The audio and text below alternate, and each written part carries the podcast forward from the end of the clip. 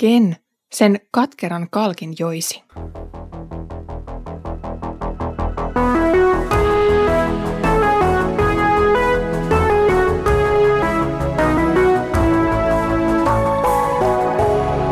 Kirjoitusten pauloissa. Lämpimästi tervetuloa mukaan Kirjoitusten pauloissa podcastin pariin lyhyen tauon jälkeen. Olen Iida Halme kansanlähetysopistolta ja luen kanssasi Sakarian kirjaa. Edellisellä kerralla ihmettelimme yhdessä kaikkivaltian luojan upeaa kädenjälkeä tässä maailmassa ja sillä perusteltiin myös se auktoriteetti, joka Sakarian sanomalla on. Tällä kertaa Jerusalemin, tuon pyhän kaupungin ja pyhän kansan piiritys ja häväistys saa uuden käänteen, kun Herra tekee jotakin. Luen Sakarian kirjan luvusta 12 jakeet 2 ja 3. Minä teen Jerusalemista juovuttavan maljan kaikille ympärillä asuville kansoille. Myös Juuda joutuu ahdinkoon, kun Jerusalemia piiritetään. Sinä päivänä minä teen Jerusalemista raskaan kiven kaikkien kansojen tielle. Ne kokoontuvat Jerusalemia vastaan, mutta kaikki, jotka käyvät siihen kiveen käsiksi, satuttavat itsensä. Teksti sisältää kaksi erilaista kielikuvaa Jerusalemista. Toisaalta Jerusalem on juovuttava malja ja toisaalta se on raskas kivi. Parhaillaan Jerusalem on mitätön pieni kaupunki. Profetia vaikuttaa siis melkoiselta utopialta. Kuinka tämä pieni kaupunki voisi olla juovuttava malja lähes kaikille kansoille?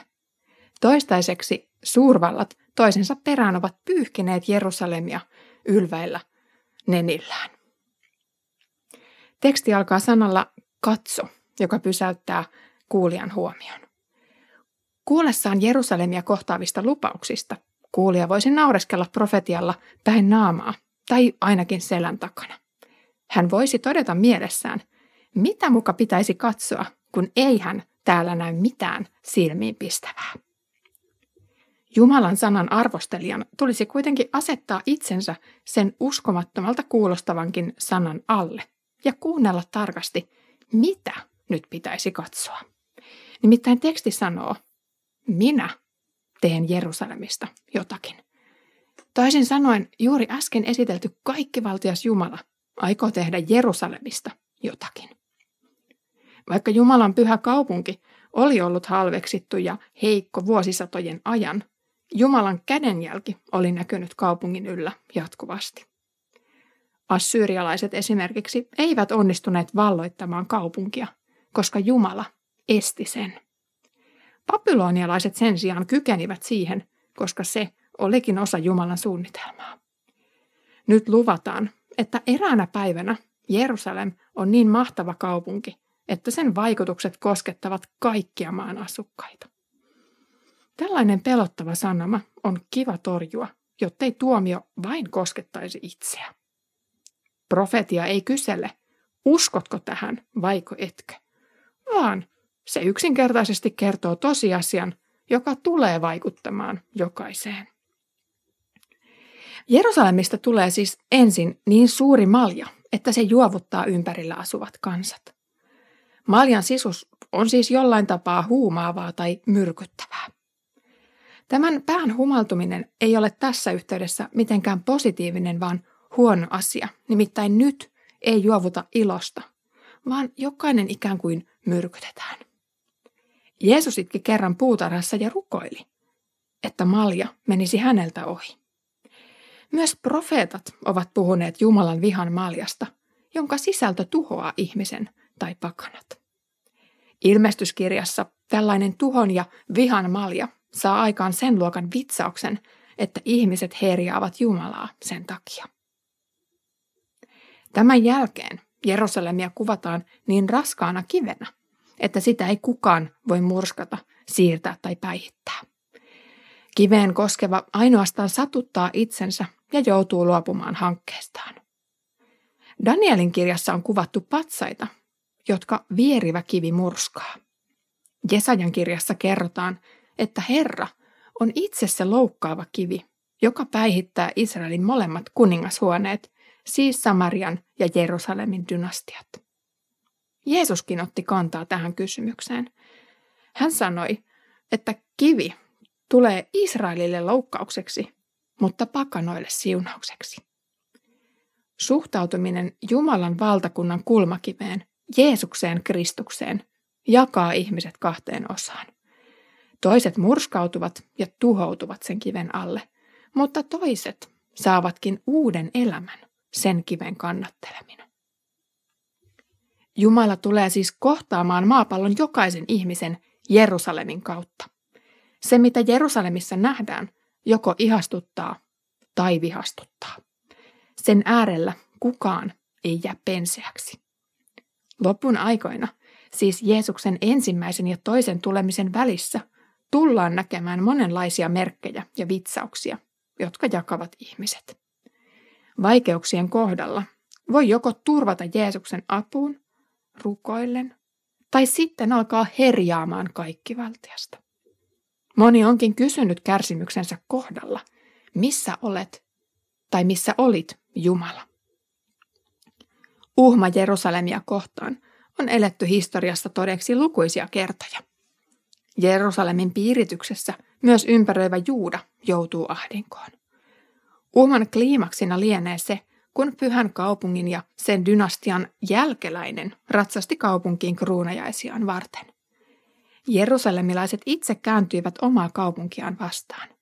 Samalla he tulivat Jumalan vihan kohteeksi. Jumalan vihan malja tuli ääriään myöten täyteen, ja koitti se hetki, jolloin sitä piti tyhjentää. Jerusalemin kuningas sai kruununsa ja viittansa, mutta kohtelu oli ala-arvoista. Ruoskat ja naulat eivät kuulu kuninkaan varustukseen, eikä myöskään se piikikäs kruunu. Häväisty kuningas laitettiin riippumaan kaikkien ilkkumisen kohteeksi. Hän joi vihan maljan pohjia myöten ja taipui raskaan kiven taakse kuolleena hautaan. Hänen kärsimyksensä tulikin siunaukseksi monille. Toiset taas joutuivat ahdistukseen sen myötä. Jerusalemista tuli Jeesuksen kuolin kaupunki ja siitä tuli myös Jeesuksen voiton kaupunki. Jeesuksen sovitustyön vaikutukset ulottuvat laajasti koko maanpiiriin, alkaen sieltä Jerusalemista ja Juudasta maan ääriin asti. Kuningas Manassen aikaan Jerusalem oli ääriään myöten täynnä syntiä. Manasse keksi harjoittaa kaikenlaista epäjumalan palvelusta ja vielä saastuttaa Jumalan temppelinkin epäjumalien patsailla. Manassen päivinä kuultiinkin kaamea lupaus. Sen tähden Herra, Israelin Jumala, sanoo näin. Minä saatan Jerusalemin ja Juudan sellaiseen onnettomuuteen, että joka siitä kuulee, sen molemmat korvat soivat. Minä mittaan Jerusalemin samalla mittanuoralla kuin Samarian ja punnitsen sen samalla vaalla kuin Ahabin suvun. Niin kuin ruokakuppi pyyhkäistään puhtaaksi ja käännetään kumoon, niin minä pyyhkäisen tyhjäksi Jerusalemin. Tämä kaikki johtui kuninkaiden kirjan mukaan siitä, että Jerusalem oli ääriään myöten täynnä verta. Toisin sanoen, viattomat olivat kuolleet epäjumalan palveluksen myötä. Lapsiuhrit ja ihmiselämien haaskaaminen epäjumalien palvelemisessa vihastutti Jumalan. Viaton veri vaatii oikeudenmukaisen Herran silmissä koston, ja sitä Sakaria nyt lupaa. Jumalan vihan malja on tullut täyteen. Mutta vihaton Jeesus otti rangaistuksen kaikkien syyllisten puolesta. Hän tyhjensi sen maljan.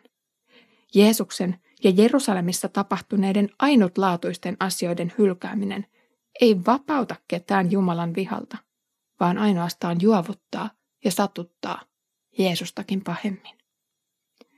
Mikäli antaa syyllisyytensä Jeesuksen kannettavaksi, päätyy Jumalan suosioon ja saakin maistaa ilon ja rakkauden hedelmää.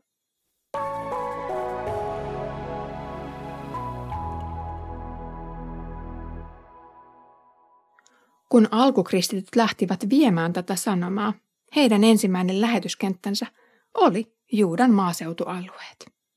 Vainojen myötä he hajaantuivat eri puolille ilosanoma povitaskussaan. Sanoman kuultuaan moni kääntyi, mutta moni jäi epäuskon valtaan. Se ahdistus, jota Sakaria tässä lupaa, käy lopulliseen toteensa viimeisen tuomion myötä. Kerran tämä kivulla kruunattu kuningas palaa kaupunkiinsa ja perustaa sen uudelleen. Sitten se on kaikkia muita kaupunkeja mahtavampi. Nimittäin kaikki muut kaupungit häviävät sen jälkeen. Kaupungin asukkaille on tarjolla parhaita juhlan juomia, mutta muurin ulkopuolelle jätetyt saavat tyhjentää vihan maljan pohjiaan myöten, jääden kuitenkin janoisiksi. On häkellyttävää, ettei edes lopun aikojen vitsaukset poista suomuja joidenkin ihmisten silmistä. Eikö se nyt olisi se viimeinen ja looginen hetki turvata häneen ja myöntää hänen olevan se kaikkivaltias, jonka alle kaikki taipuu ajassa ja iankaikkisuudessa. Kiitos kun kuuntelit tämänkertaisen jakson kirjoitusten pauloissa podcastia. Saimme kuulla yhdessä Jumalan vihasta ja siitä ahdistuksesta, jota se maailmassa saa aikaan. Ensi kerralla puhutaankin sitten lisää sekasorrosta, joka tämän ahdistuksen myötä maailmalle koittaa, mutta siihen asti Herramme Jeesuksen Kristuksen armo, Isän Jumalan rakkaus ja Pyhän Hengen osallisuus olkoon meidän kaikkien kanssa. thank you